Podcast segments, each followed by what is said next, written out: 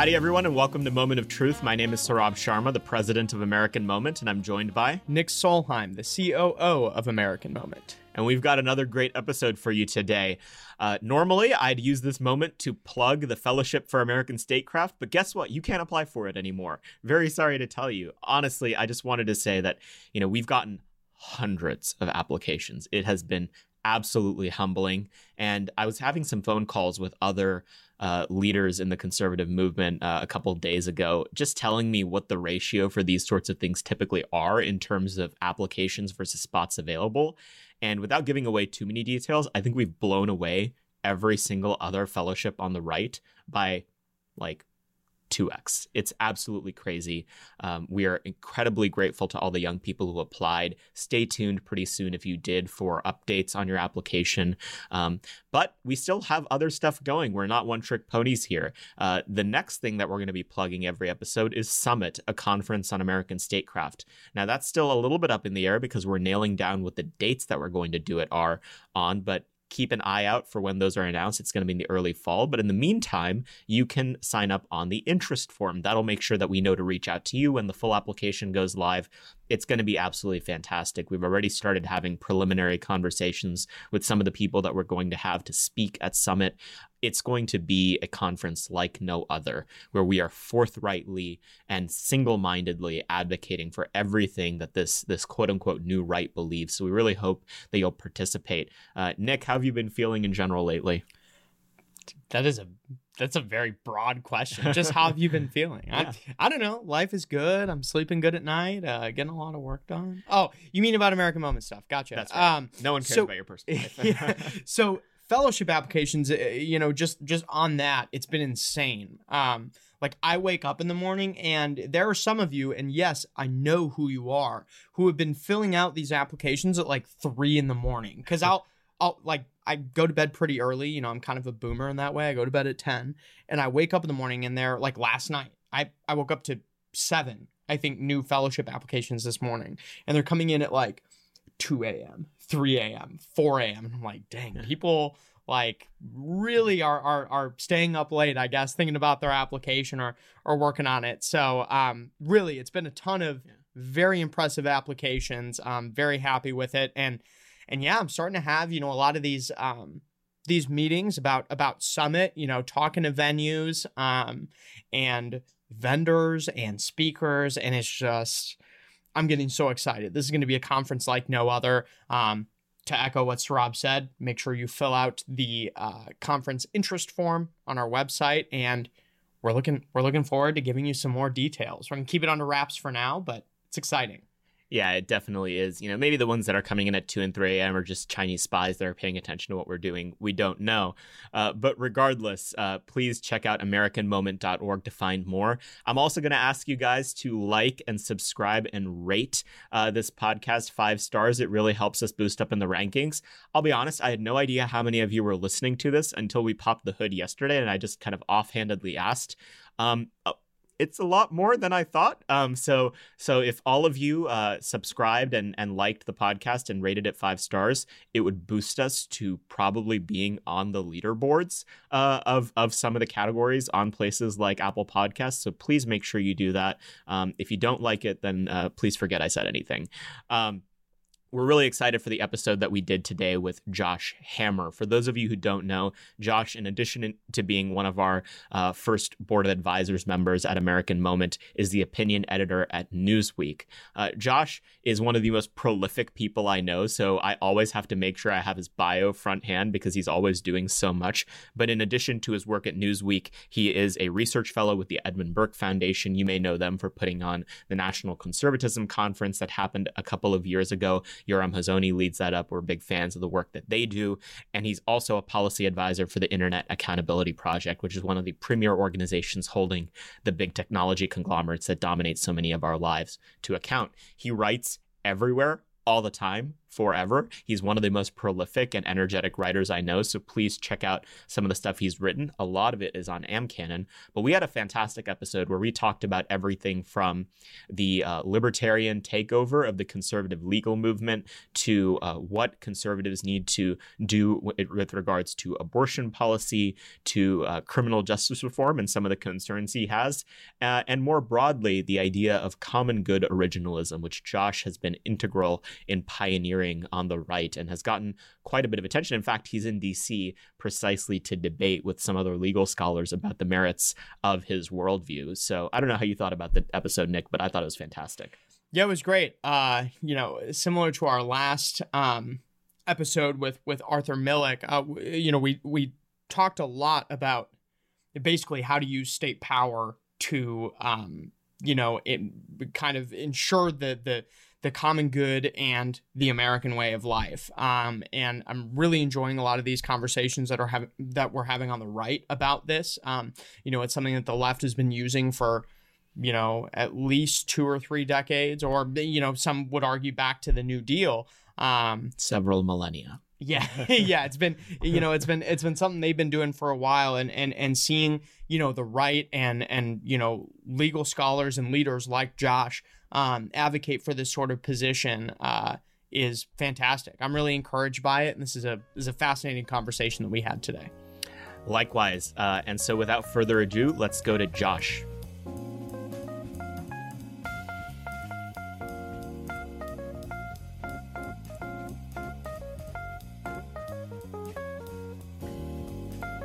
Welcome to the podcast, Josh. It's great to be with you guys. So, the one thing we like to always do with our guests when we have them on is have them explain how on earth they got here. Can you just walk our guests through the path that got you to the point where you're now editor at Newsweek and doing all the other stuff that you do now? Yes, I mean, there's really no straightforward answer to this. I mean, I'm a I'm a lawyer by training. I went to university. I'm so sorry. Uh, I, I I too am sorry about that. I am not using my law degree in much capacity right now. To the listeners, I would say probably do not go to law school. Not a good idea. Uh, practice for a big law firm for 15 or 16 months wasn't really for me. Got very fortunate. Uh, Judge Jim Ho on the U.S. Court of Appeals for the Fifth Circuit, one of uh, President Trump's first two nominees to that court, took a total flyer on me. Um, we kind of knew each other through Chicago stuff, through Ted Cruz stuff. Clerk for Jim basically decided didn't want to go back to the law. Um, was kind of what friends with Ben Shapiro, Daily Wire, created this editor at large title for me was briefly practicing law on the side for First Liberty Institute. Wonderful folks. You know, Saurabh, you and I both know them, of course, down in Texas. So I was kind of doing that for a little while. Um, did that for a little over a year. And uh, long story short, I kind of found out through the grapevine um, that Newsweek, of all places, was kind of run by like woke, skeptical, anti woke people and was looking to kind of rebrand their opinion section along those lines. So I uh, a right wing nutjob like me somehow ended up running the opinion section at a quote unquote mainstream media organization. So here we are. It's pretty crazy. That's awesome. And uh, just rewinding a little bit before you went to law school, um, I remember I first heard about you through mutual friends because you uh, had you know decamped to Iowa or some other state for the winter to block walk for Senator Cruz when he was running for president. What did you do? You know, kind of how did you get involved in politics to begin with before you went to law school? Sure. So, I mean, uh, you know, we're recording this in DC. I mean, I lived in DC for a little bit between college and law school for two years. I was doing something totally non political. I was working for a tiny, very Beltway esque economic consulting firm. Um, but when I quit that to kind of focus on my LSAT studying, I actually was interning for uh, Ethics and Public Policy Center on the side. So that's kind of my very first foray. Um, towards the end of my first year law school, I ended up working for Mike Lee, my first year law school summer on Senate Judiciary Committee. And this is the summer of 2014. So there were two big things that were happening that summer that kind of just like enraptured me and I was truly focused on. So the listeners will recall 2014 was the first big UAC crisis on the southern border. It was the first big like uh, you know Northern Triangle UAC unaccompanied unaccompanied alien children. Yeah. So I was on Senate Judiciary Committee. That was in our jurisdiction. I was writing lots of memos on that. I was like really enraged by what I was seeing happening down there. It was also um, outside Judiciary Committee, but still something that I care a lot about. It was also the most recent Israel Hamas war. So these two things kind of just like really got me glued to the news, and I was trying to vent on Twitter, but like that wasn't enough. So I was friendly already at that point with Erick Erickson. I reached out to Eric. It was like I need to like get my feelings out there. So he was like, "Of course, we'll have you on Red State." I wrote a Red State post. Uh, I still remember what it was called, uh, "Why We Fight." Um, it was a very emotionally fraught post, and that was kind of my first foray into the blogosphere. I blogged a little bit on and off throughout the rest of law school, even at the law firm, which was totally unsustainable. I mean, it was basically my way of saying I have no intention of making partner at the law firm. Um, but uh, yeah, and look, Senator Cruz, I got to know a little bit. Um, I, I don't even remember how, honestly. I guess I initially working for Mike Lee.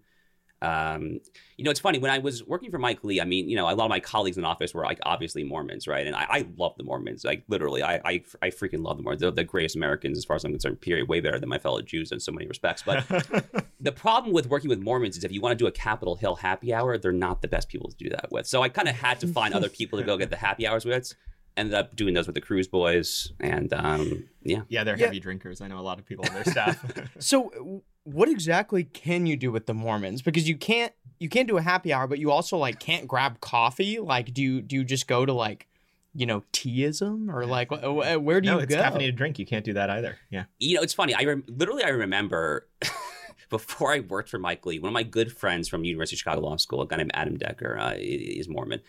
And i said to adam i said um, you know uh, are people going to be offended if i drink with this like massive like iced coffee in the morning and he laughs at me or he looks at me he laughs and says i think you're probably okay on on those grounds, I would recommend against viewing pornography in the office. And I, I said, I, okay, I, I think we're okay. that's, that's a good rule. That's a good rule for sure.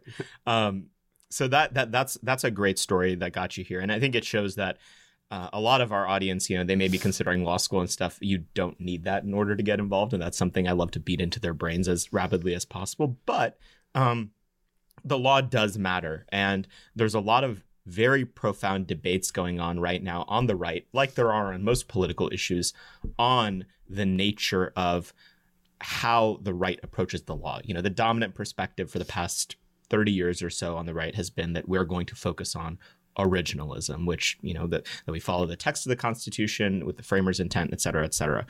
Um, you have made a name for yourself in some ways breaking from the mainstream on this. Why don't you outline in in uh, you know concise terms what it is that that you find lacking in the the prevailing strain of originalist thought that exists on the right and and why it's needed.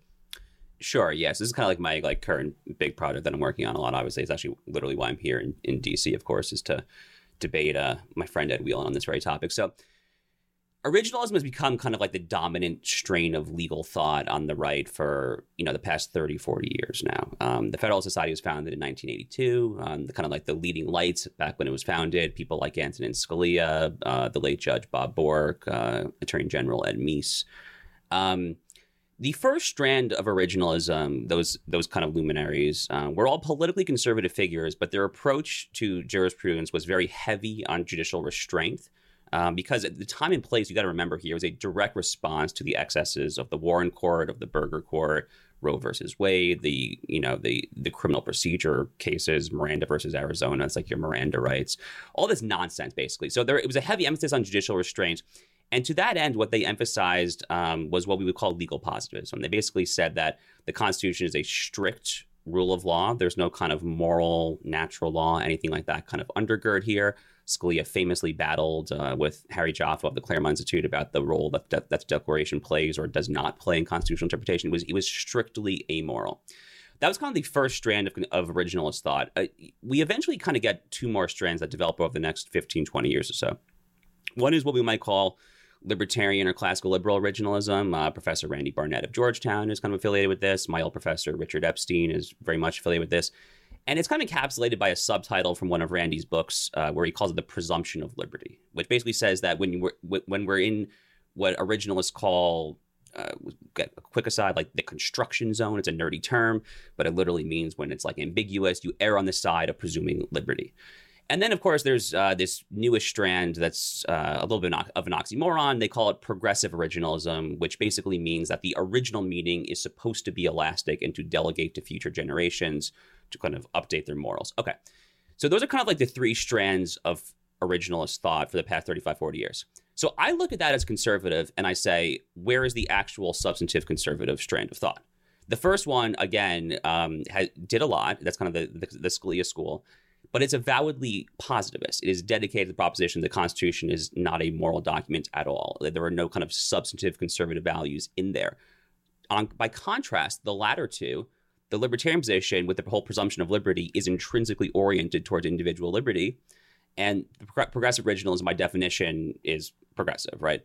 So, what I'm trying to do with this thing that I call common good originalism is trying to introduce what I view as kind of a genuinely, intrinsically, and substantively strand of originalist thought. Um, it is still methodologically originalist, so not to get too much in the weeds, but it's a little different than Adrian Vermeule's, for example. Adrian's a good friend of mine; we talk all the time, but it's a little different as far as how it actually the mechanics of it work. Um, it's really much closer to kind of the Hamiltonian vision. Um, it's really kind of more about kind of the nationalist, common good, health of the whole, in contrast to individual liberty maximization, which is why I'm good friends with guys like you because I think we agree on this stuff.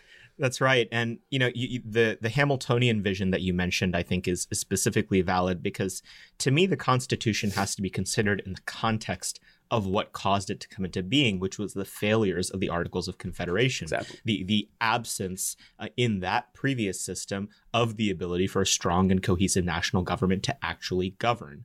Um, so this seems pretty self-evident to me. Why do you get pushback, and from whom do you get pushback on the common good originalism question?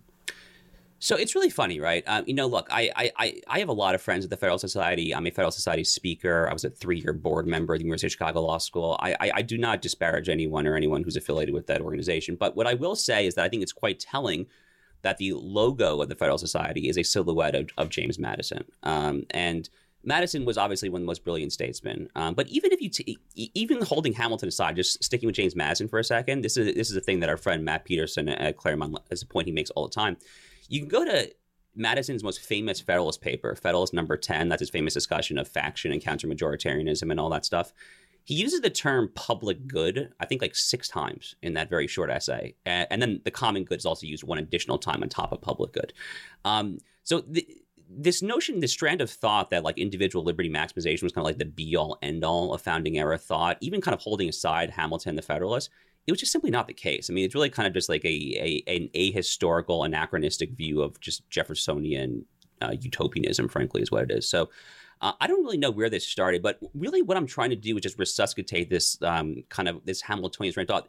The pushback to more directly answer your question comes really, I think, from Libertarian Inc. It is, it, it, it is from like the strands of the modern conservative movement that, that from my perspective, just become like overly liberalized, right? I mean, my friend Ilya Shapiro, we've debated this publicly uh, in Cato Universe, obviously. Um, a lot of the folks affiliated with George Mason, uh, Antonin Scalia School of Law. I, again, some of these people are personal friends, but they come from like a more kind of like Koch brothers esque libertarian perspective. That is where the pushback is, because I'm basically saying that we've erred too much on the side of liberty, but there are other substantive values that it's time to kind of countervail with now at this point. So I talked about this book uh, on our last episode. Um, it's called uh, First Principles by Thomas Ricks. Uh, it's a relatively recent book. I got it for Christmas. It was great. It talks specifically about how like Greek and Roman philosophers um, had influenced the the you know basically how the founders approached like good governance. Um, and one of the most interesting things I learned in this book is that uh, the founders, like in all their papers, letters, um, mentioned virtue. I don't remember how many more times, but it was literally like the word virtue hundreds more times than the word liberty which is kind of a very interesting thing looking at the modern, you know, conservative movement today. You know, you hear so frequently like the founders, you know, we must we must stay true to the founder's vision. And it's like, it seems to me like the founder's vision was pretty clear, you know, that, that, you know, the common good and virtue was to be put, you know, sometimes above liberty. Like sometimes the, the, the common good of our nation is, is more important than, you know, the freedom to do whatever you want. Uh, without question. I mean, like writings on this totally pervade the founding era as, as, as you are aptly proceeding. I mean, George Washington himself spoke about how liberty can like easily lead to licentiousness if we're not care if we're not careful. I mean, the founding generation, of course, um, you know, whatever you might think of them. I mean, the Federalist Party kind of supported the Alien and Sedition Acts.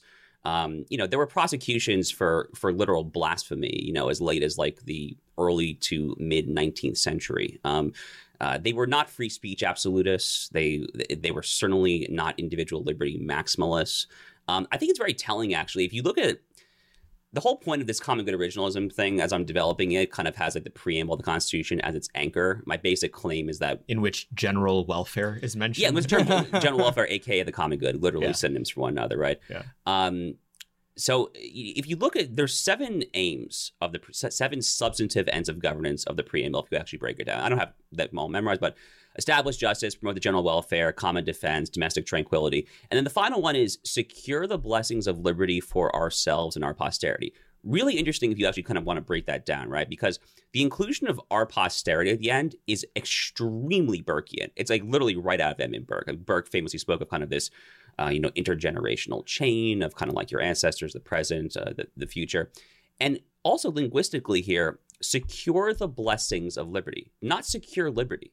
Secure the blessings of liberty. The liberty is not what they're concerned with; it's what you do with that. These, the consequences of liberty. Yes, and and and they also, to your point, Nick, they took a narrower view of the term liberty. Like you know, they obviously this this, this David Frenchy notion, okay, okay, of drag queen story hour as a blessing, being of, a blessing, blessing of liberty. Of liberty. Yeah. I mean, I, I I can't even like fathom how someone can think that. And like I I I know David, he's a very nice man, okay, but like it's it's just hard to take that seriously. I mean, like I, the blessing of liberty. No, the blessings of liberty is like is your transcendental relationship with with God, with your Creator, your relationship with your family, and kind of the Tocqueville communitarian sense. Um, it, ugh, we've gotten so far removed from that, though. Obviously, I think that that's a great point. Um, you know, one of the things that I always struggle with when we talk about the founders, and there's a lot of founders worship on the right for I think good reasons, because the the Constitution as a political document I think has served the country well and, and will continue to.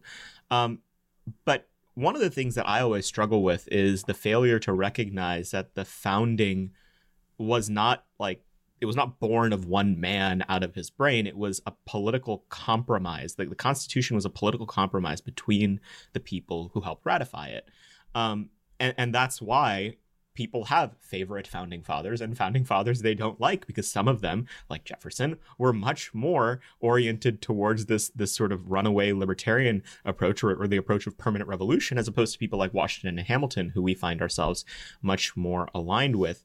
Uh, where do you think the conversation about the founding fathers is missing on the contemporary right. And and look, I mean, I kind of understand why we elevate them because the modern left today is interested in destroying every right. element of American history. So right.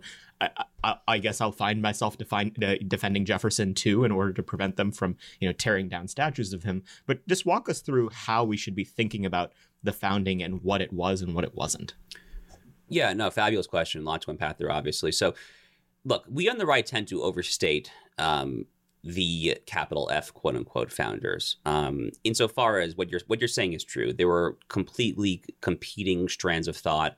You know, it's funny. I remember back in law school, my second year of law school, I took this wonderful class called the Constitution in Congress. It was all about constitutional interpretation, not at the Supreme Court, but in Congress. We spent a lot of time kind of pouring through congressional debates from like the 1790s, from the first, you know, second, third Congress era. Uh, of course, you know that's what the first party system, the Jeffersonian, Madisonian, Democrat, Republicans versus the Hamiltonian Federalists. Um, they clashed quite strongly uh, you know, the listeners might want to look up. There's a famous exchange. Uh, they use pseudonyms. Uh, the Pacificus Helvidius exchange is like a very like famous exchange between kind of these warring tribes. Uh, they disagreed on a lot. I mean, both domestic issues, both foreign policy issues. So the notion of like the capital F founders agreeing on everything is wildly overstated to the extent that like the American right kind of um, holds that, I think it's erroneous. It's kind of also incidentally, I think one of the shortcomings of kind of that more positivist originalism, by the way, right? Um, because one of the one of the kind of the implicit assumptions I think of um, the, the more positivist originalism school of thought is that there is only one right answer, period, and that's kind of easy to discern, easy to find. But that's very difficult to maintain when you look back what I was just talking about. Like they disagreed among themselves, so we ultimately kind of have to choose a side sometimes, right? Um, look, the overarching kind of the broader point here, though, is that there was not just kind of like legal disagreement, but a genuine philosophical disagreement about what the, about what the American founding was. Um, Thomas Jefferson, uh, Thomas Paine, people like that, who uh, you know, kind of a the Yuval Levin kind of taxonomy, we would we would call like true liberals, like earnest liberals in terms of like Enlightenment rationalist thought. They viewed uh, America as a clean kind of uh, Lockean Enlightenment break from anything that had happened prior.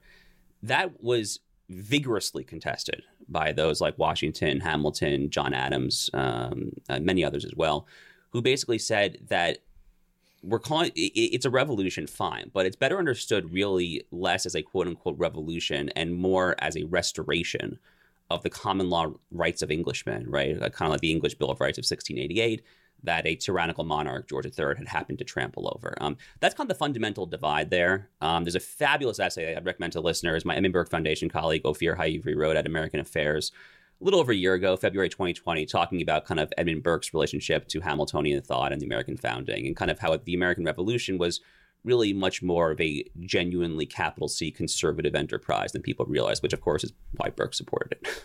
Yeah, it's. Uh, I believe that that essay is actually on AmCanon, and, as far as the uh, elements of of you know Dr. Hazony's thoughts and and and and um, you know Dr. Haivry's thoughts that have been extremely influential on me, um, that uh, in terms of a way to approach the question of the founding has been the biggest thing is thinking of uh, the founding of the United States not as this you know a priori you know genesis um, it, it, it, with no context, but really uh, an assertion of a particular people in a particular place, uh, drawing on what they saw as their historical birthright, which was the uh, existence of a nation that had these uh, these these principles undergirding it.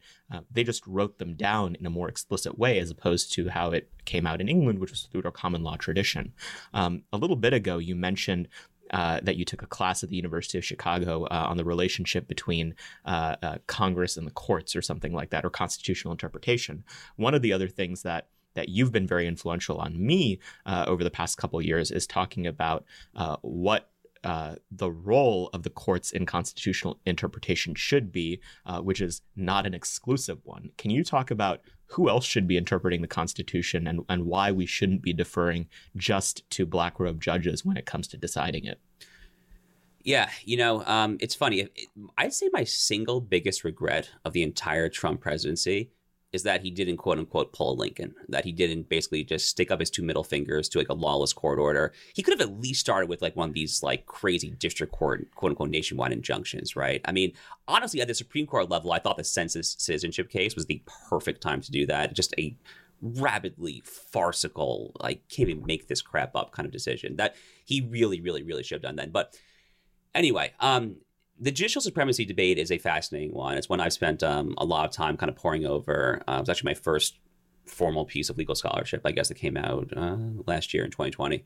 Um, so, and it was built on your thesis from the University of Chicago. Yeah, right? I basically just ad- adapted it straight from a paper I wrote during law school. Uh, it just took me like four years to publish it. Uh, um, so basically, the debate here is, um, you know, is, is is who decides, which sometimes is just as important as um, what we're deciding. Right? Uh, these two questions are both very important. So um, this debate, like so many others, does kind of go back to the founding era. Um, but the founders, from my perspective, seem to be more unified on this than they were on others. And my basic argument, which is hardly unique to me, um, Abraham Lincoln, as I just teased, was kind of like the most famous person who took who took this position, was that the courts do not have exclusive authority to interpret the Constitution. Um, they are famously what Hamilton says in Federalist 78. They are the least dangerous branch. More generally, kind of the oath of office clause in Article 6 of the Constitution all constitutional actors, executive, legislative, and judicial, at both the federal and the state level, by the way, um, take an oath to quote support this Constitution. Um, that is an oath that means support the Constitution, not an oath to support the Constitution as a bare 5 4 black robe majority have erroneously decided the Constitution. You're taking an oath to the document, not an oath to Anthony, Kennedy, Anthony Kennedy's idiosyncrasies, yeah. right? Um, or the idiosyncrasies of a random, you know, justice in or a, a you know district judge in Hawaii or something. Yeah, right, exactly. Um, so the basic argument here um, that I make, that others make, this is right out of um, Abraham Lincoln's response to the Dred Scott decision, basically, is that in, in Article Three, a federal court judgment is binding for the parties to the lawsuit. Um, like that is that um my, my former professor Will Baude wrote a very uh, great uh, paper called the uh, the judgment power. Is what the paper's called. That is like the quote unquote judgment power going back to English common law. It binds the people who are actually parties to the suit. But it really does not go any further than that. At that point, it's kind of just prudence. It's kind of just statesmanship. If uh, you, you should genuinely generally respect your coordinate branches, but you don't have to. If it's like truly erroneous, if it's truly egregious, the point here is that the executive branch, and senators and congressmen. By the way, senators and congressmen do this all the time. By the way, um, like like when Republicans try to pass these like national twenty week abortion bans, for example. I mean, is that is that is that purported to be reconcilable with with Roe and Casey? Probably not, right? I mean, so like e- even if they don't realize that they're implicitly going against these court decisions, like by, by the sheer act of legislating. So the executive from my perspective, um, has the uh, his the president, the attorney general, the Department of Justice, they have the independent ability to interpret this thing for themselves. Um, not just the ability; they have the obligation, I would say, to interpret it for themselves. Yeah, this is something that um, Rachel Bovard talked about on one of our first episodes. That uh, you know, members of Congress really love to delegate policy making and decision making to the judiciary. It it you know prevents them from having to make tough decisions, take hard votes. Um, and I think like all we have to do is look at our society and see kind of like what a what a failure the conservative legal movement has been, you know, in relation to the courts. I mean, we've we have you know legalized abortion, obviously, which um, you know is an is, is an evil thing, and we've been campaigning on like repealing that, preventing that for for decades, and you know not really a, a ton of movement on that. And then you have a lot of people like basically braying about like, oh, you know, we don't like need to to um, you know promote public decency, like we don't need to you know prevent all these things. That goes against the First Amendment. It's it's I just think it's kind of like ridiculous that we've outsourced all this like policy making to the courts and the courts have also failed us. It it kind of seems like at every level of like government here when conservatives have been in charge, we've just continued to lose and continued to like make bad decisions. So, now that my rant's over,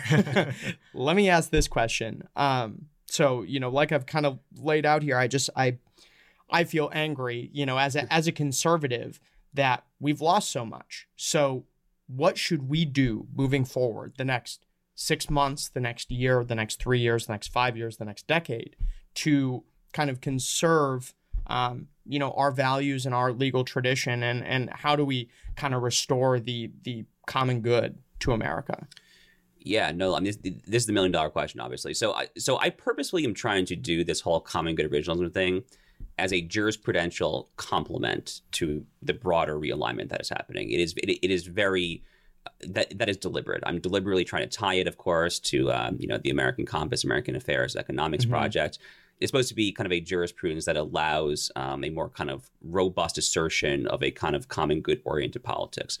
So, you know, look, I think podcasts like this, organizations like American Moment, um, uh, American Compass, like all, all, these groups, what we're trying to do basically is try to get conservatives to, to do exactly what you suggest we should do, which is pause for a second and think about what it is we stand for as matter of first principles, um, what it means to like actually try to conserve something, and whether that is in fact different than kind of like Lockean Jeffersonian liberalism. The answer, of course, we all know is that it is in fact quite different. Mm-hmm.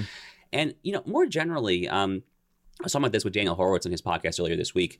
Think about it this way, okay? Um, the people who say like like you know conserving the classical liberalism, the founding, I disagree with that as a matter of what conservatism is. But even if I granted the premise of that question, that argument is still predicated upon like a polity sharing something in common with one another, sharing some sort of like rudimentary sentiment of Judeo-Christian ethics, of some kind of common notion of, of, of, the good life. I mean, we, we all know that famous John Adams quote, how the Constitution was, you know, only made for a, a religious and moral people. what's wholly inadequate for anyone else. So even granting the premise, um, which again I disagree with, that uh, conservatism should just be conserving the founders' quote unquote classical liberalism, we don't live in that country anymore. So given what has happened over the past 70, 80 years, you know, since since since the New Deal, of course, um, uh, uh, not just the left, of course, but you know, the over liberalization of conservatism and things like that nature, we have to get more comfortable actually using government power.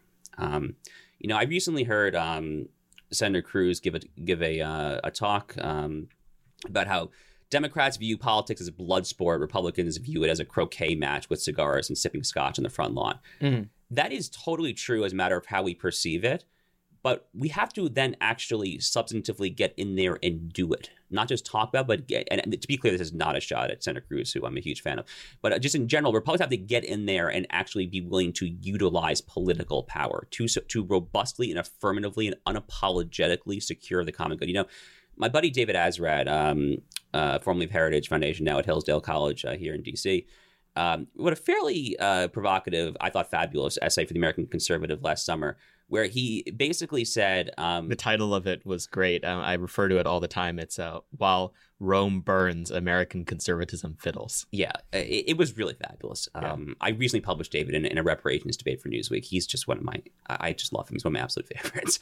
Um, anyway, um, in this essay, uh, David basically says the the money line from the essay is basically says that this new, kind of newer brand of conservatism should be more comfortable using political power to uh, reward one's friends and punish one's enemies within the confines of the rule of law. I just want to say, use that quote to me almost every day. Like reward friends and punish enemies. Like this has entered Saurabh's lexicon. He uses it. It's such a good line, time. though. Yeah, Yeah. yeah. And it, it really answers a lot of questions too. I mean, like from this perspective, viewed through that prism, through that lens, big tech is an enemy. Therefore, it should be reined in. It like pretty much is like actually that simple, right? Again, like within the confines of the rule of law, is doing a lot of work there. We're not advocating authoritarian lawlessness or Yeah. whatever, but But it's a basic like Aristotelian conception of politics. Like that's what politics is. that is for. justice. Yeah. Justice, justice is.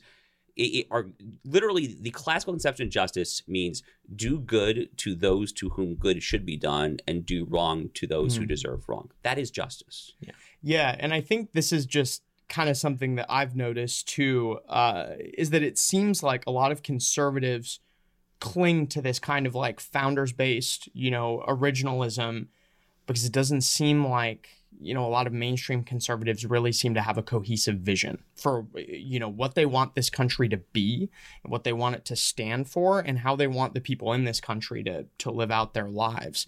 Um, I think, especially over the last 30 and 30 to 40 years we've really clung to this idea of like no it must be you know how we how the founders wanted it initially because we don't really have anything else to to run on. And i think that's why a lot of people are are you know in the conservative movement conservative inc you know as as as you've called it um are afraid of the new right because it's it's kind of presenting the idea that no, there are things that we should stand for. We should reward friends and punish enemies, and we should like you know use the force of government to do so, to do good things for good people, and to punish bad people. Yeah. Um, it, this kind of thing like makes sense to like village idiots like me, but it's it's it's funny here in DC like how you say that and people are like, "That's crazy. Why would you think of that?" You know.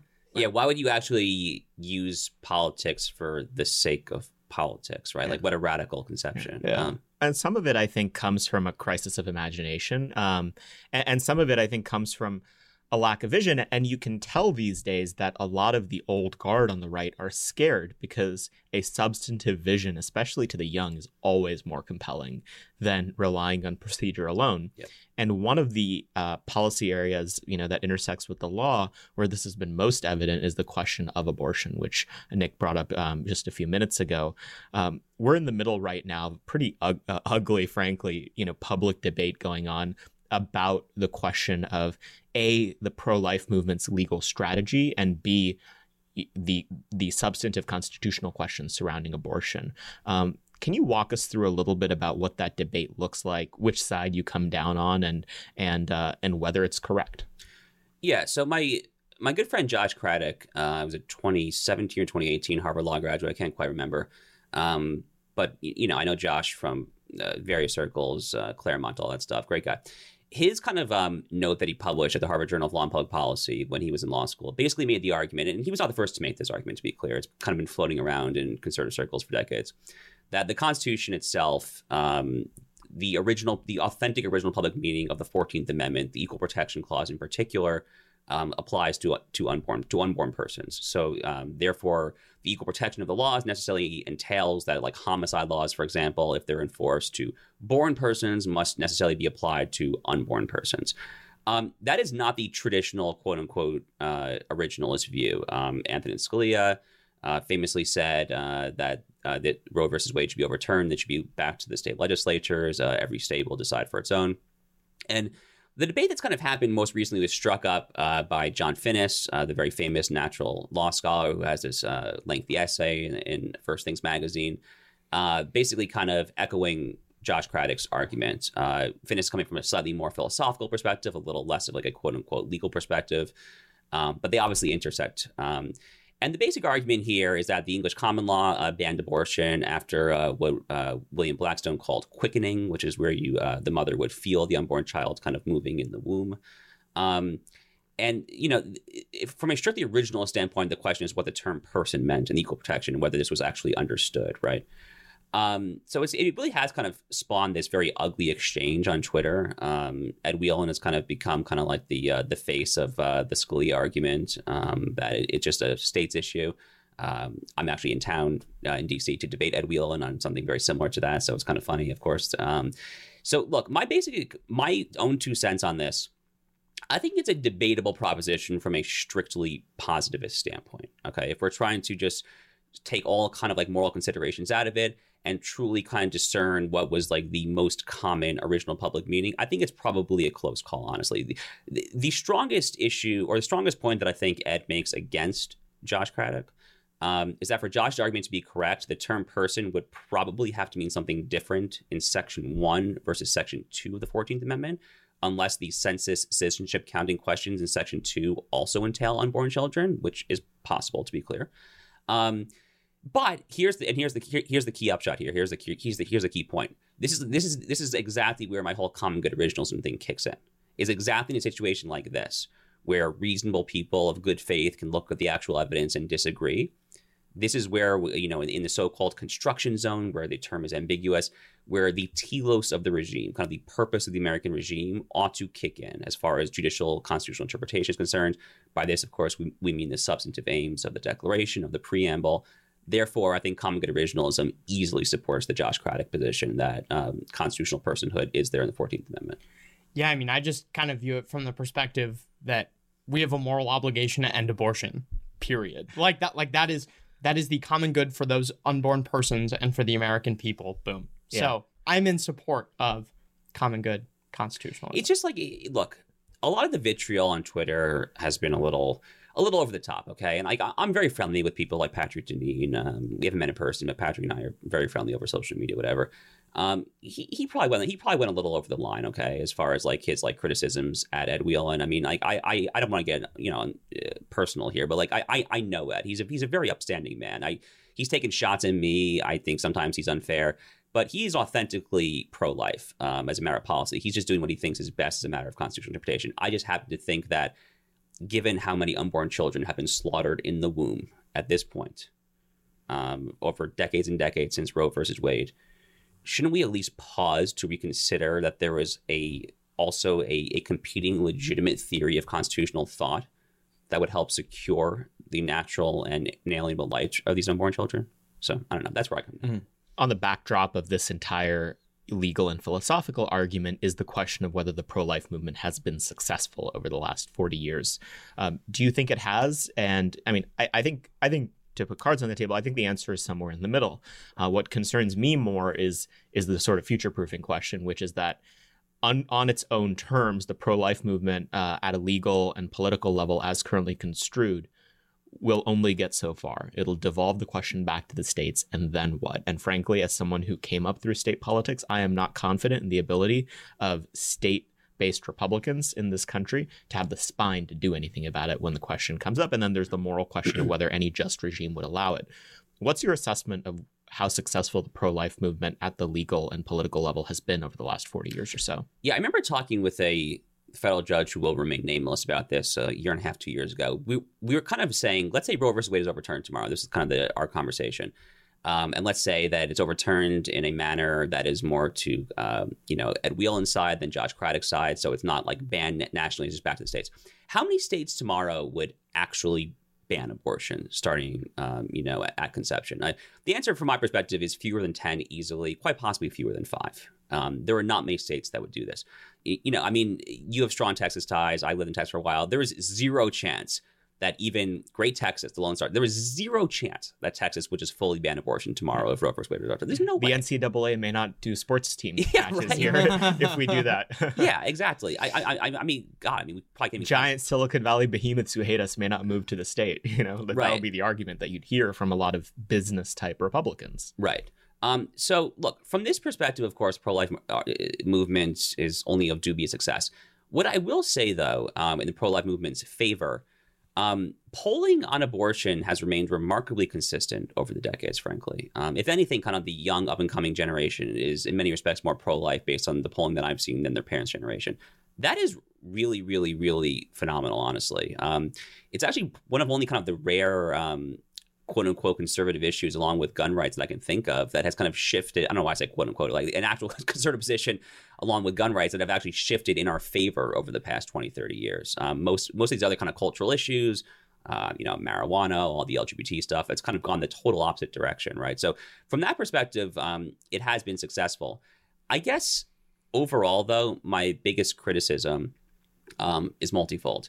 One is that I don't think you can make a pro life argument, especially from a more legal perspective without coupling it with the judicial supremacy argument. Um, it, it, it's almost nonsensical, honestly, to do so. I think. Um, in, in, fact, I have publicly called for Roe versus Wade to be treated like Dred Scott over and over and over again, uh, effectively just ignore it as do all parties other than Roe and Wade. Um, I have written that column like five times. I feel like.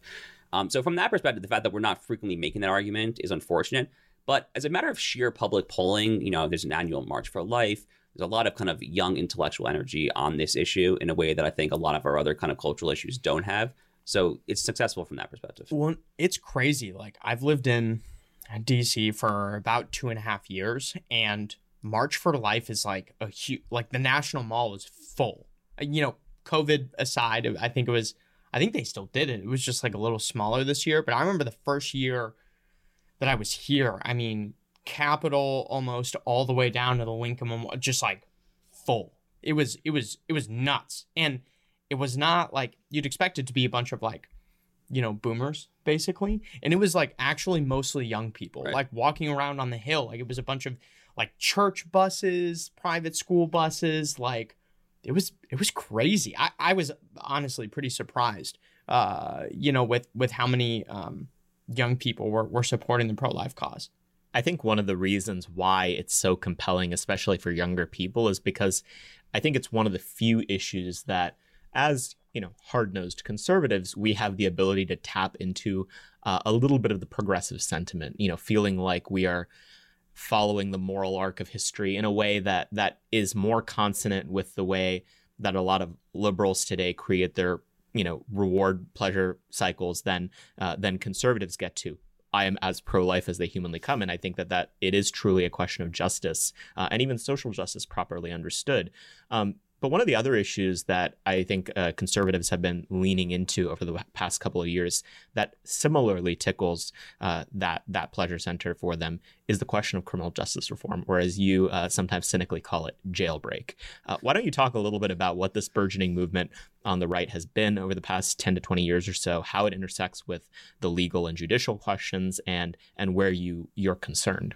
Yeah, so I, I just wrote my first piece for uh, City Journal, which is my favorite publications on this very topic. It was uh, it was titled it was entitled uh, "Recover the Moral Imperative of Law and Order" or something along those lines. So here's my basic view of the history.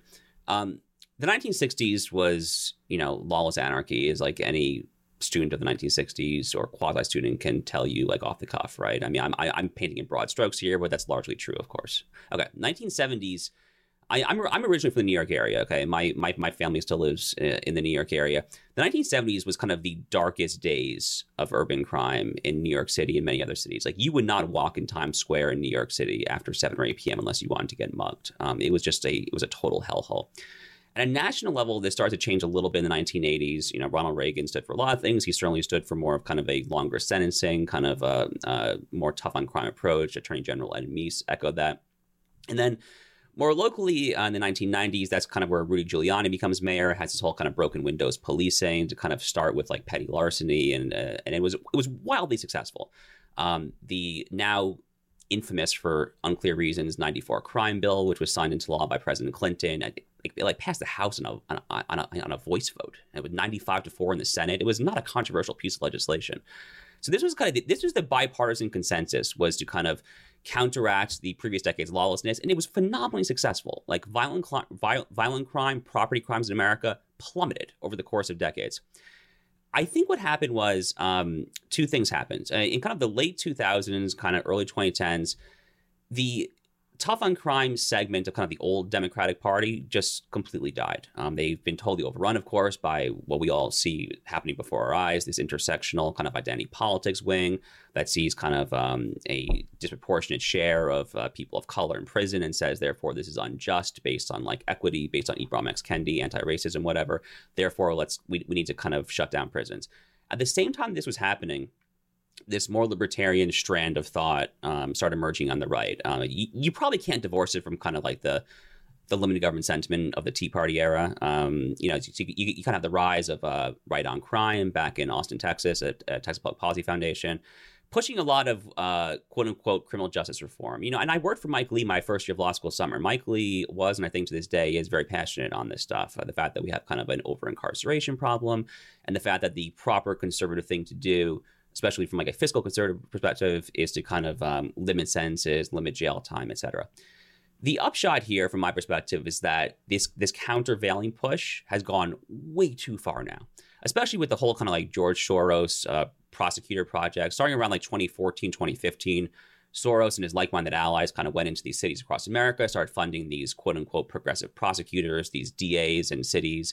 The district attorney um, Gascon is his last name in, in Los Angeles is now facing a recall actually, or a possible recall for for basically just like not enforcing the law. I, I was talking to someone, a, a, friend of mine in New York, um, a couple weeks ago.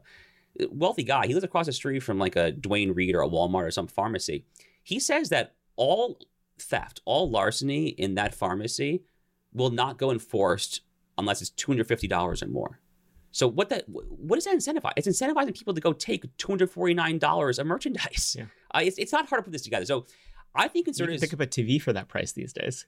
yeah, no, absolutely. Probably like a nice like flat screen TV, right? So, look, we're talking a lot about justice here. Um, more generally speaking, one of my biggest complaints about the American right is that we have completely abandoned the rhetoric and the pursuit of actual justice. We have ceded that terrain in its entirety to the left they kind of come in with this whole kind of like racialized, ethnic identity politics, social justice thing. We need to reclaim justice. That is a much more compelling argument. To your point, it's probably why the pro life cause is actually so successful among the younger generation. Because younger people in general, I think, rally to a message of justice much more so than economic efficiency or, or procedure. Like or procedure, of course. Yeah. Yeah. yeah. Um, I think that that's that's basically right. And the progressive prosecutor uh, project uh, is is something that is truly terrifying and, and I sound like a conspiracy theorist when I talk about it sometimes because it is truly truly disturbing to see the level of lawlessness that's that's happened in in major American cities because of it. Um, I'm from Texas, uh, in Houston, uh, or I think it was Houston, maybe it was Dallas, I forget. Um, there was a very similar, uh, essentially, message coming out of the district attorney's office that we're not going to prosecute petty larceny. Uh, I think it was around 200 maybe 250 dollars. I, I think criminals are usually not completely irrational people. They're going to look at that and be like, "Oh, okay, I'm gonna I'm gonna pick me up, you know, about 240 bucks of merchandise." And it's it it, it seems to be a mistake, um, and, and I think it goes to one of the the the critical libertarian versus conservative divides that the right is facing right now. Um, and and one of the things that you've been very vocal about is how it seems like the libertarians on the right are getting more and more market share every day in terms of the ability to dictate to dictate their terms on our policy agenda uh, and even in the legal movement. Uh, why do you think that's happening? So I do think there's started to be signs of a pushback, right? I mean, uh, you know, I think uh, American Moment organizations like this one, a lot of our allies are, are, are starting to push back against kind of the over liberalization of the American right. So I, I, I do think a pushback is happening.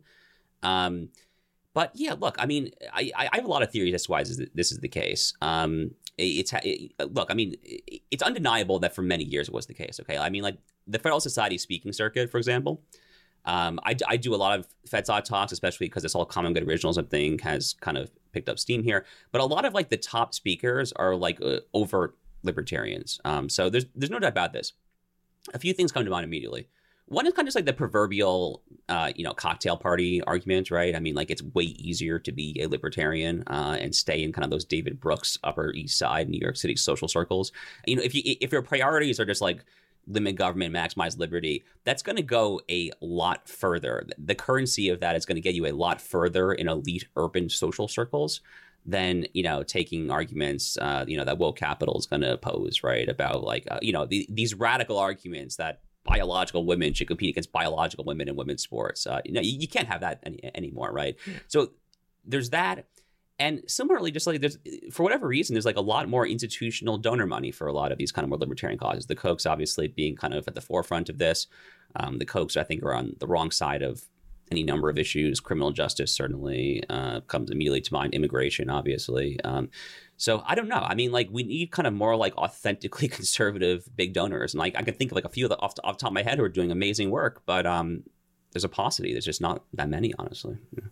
Well, if you are an authentically conservative big donor, please come our way. Um, we, we, we, would be more than happy to, to take your money. Um, Josh, thank you for coming on the podcast today. Obviously, thank you for sitting on our board of advisors. Um, I think you were literally the fourth person we talked to about this project uh, way back in, I guess it would have been June of 2020. So thank you for everything that you do. Uh, where can people find your work and uh, what is it that you've, you've published recently and talked about that, that you're particularly proud of that you want people to take a look at? Uh, well, thanks so much for having me on. So Twitter is Josh underscore Hammer. I, have been pretty prolific recently, if I don't say so myself. I've written on like a bunch of different topics. Um, I had that City Journal article on Law and Order. I had a very lengthy essay at Tablet Magazine on uh, the Israeli-Palestinian peace process. I've written a lot on common good originalism. Uh, most recently at the, at the Public Discourse website. Um, and be on the lookout. I've got a long essay on common good originalism coming out uh, in the Harvard Journal of Law and Public Policy this May. So I would just say, uh, you know, look out for that. Well, thank you. You got it.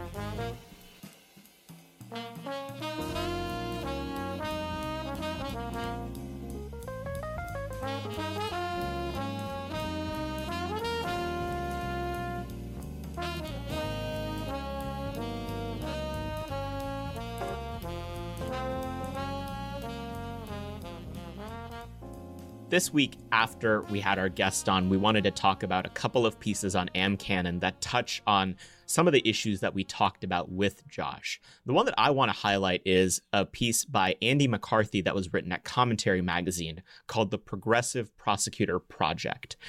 Um, this piece is probably the seminal one that's been written on something that is truly concerning, which is the use of of millions and in some cases billions of dollars of, of liberal money in order to influence district attorney and, and local court races in some of the biggest cities in America across the country.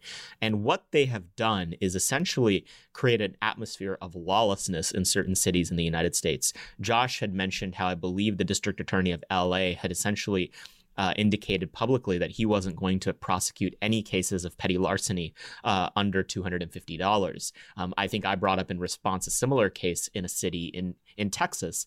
Um, there are district attorneys and prosecutors like this across the country uh, that have essentially decided to abrogate the laws that are on the books that they have a, a constitutional duty, frankly, to faithfully uphold in service of a far left vision of criminal justice that is causing real pain in American cities. And I think that now is the moment more than any other where conservatives need to forthrightly advocate a vision of justice that says that crime hurts us all. And so Andy McCarthy really dives into the origins of this project and some of the consequences that have happened. I know that on legal and criminal issues, I, I really look up to Andy a lot. You know, we disagree on certain things, but I've always been a big fan of the stuff that he writes on the stuff. It's it's crystal clear, it's easy to understand, and he really uh, has has a clever way of communicating it. So please check that out on AmCanon. Nick, what did you want to bring up? Yeah, so I wanted to highlight a very contentious piece from last year. Uh, I remember that this ignited a lot of debate uh, from the right on on Twitter, and it was kind of my first foray into like really talking about. I mean, we could like loosely define it as constitutionalism, I guess, but like constitutional interpretation. Uh, it is a piece called Beyond Originalism by uh, Professor Adrian Vermeule, who, you know, Josh mentioned um, as having some disagreements with.